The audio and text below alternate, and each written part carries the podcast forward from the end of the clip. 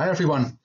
Welcome to this podcast about our scoping review with the title Physical Rehabilitation Interventions in Children and Youth with Acquired Brain Injury, a scoping review. My name is Christian Gemelig-Meiling and I would like to acknowledge all the co-authors. And we are very grateful for publication of our scoping review in Developmental Medicine and Child Neurology. And in this short podcast, I will guide you through our findings. So after the acute phase of hospitalization, children and young people with moderate to severe acquired brain injuries are often admitted to specialized rehabilitation centers.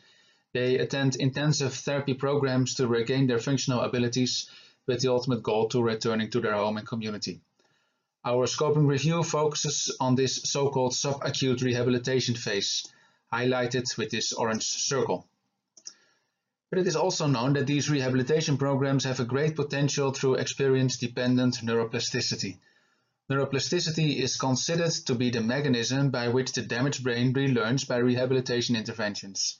And emerging evidence, including adult acquired brain injuries, indicates that dosage, including intensity of practice, is an important component of the principles of experience-dependent neuroplasticity.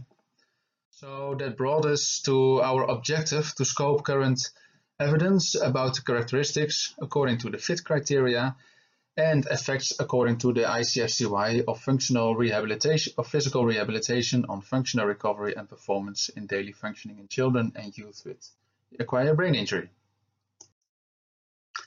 So after a systematic search in several online databases, we screened 88 full-text articles and finally included nine studies based on the inclusion and exclusion criteria which you can find here in this table.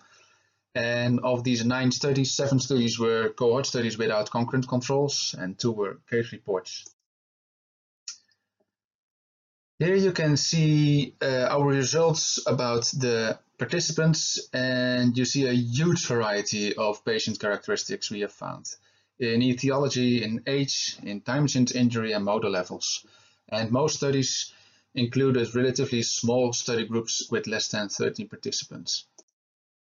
So regarding the described interventions, according to the FITT criteria, we found um, also a lot of variation. We found a frequency between once and seven times a week.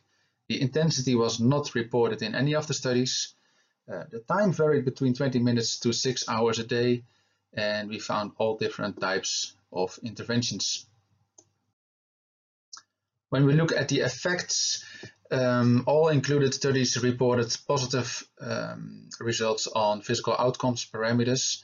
And on this slide, you can see the distribution of outcome measurements on the ICF model. And it's remarkable that none of the studies reported on the participation domain. So how should we interpret these results? We found small study groups and a substantial variety within these groups and therefore it remains unclear which children could benefit the most of physical rehabilitation. Regarding the interventions, we found a lot of variation in frequency, time and type of interventions, and uh, intens the intensity was not reported at all. So we realized that it is challenging to formulate one currency for intensity of interventions, and this needs definitely more attention in daily clinical practice and future research. So in conclusion, uh, because of the inconsistency in data in a relatively small number of studies, it remains unclear how much practice is optimal during subacute re rehabilitation. However, I think there is hope. Let me explain you by highlighting some topics about the potential for intensive rehabilitation discussed in our paper.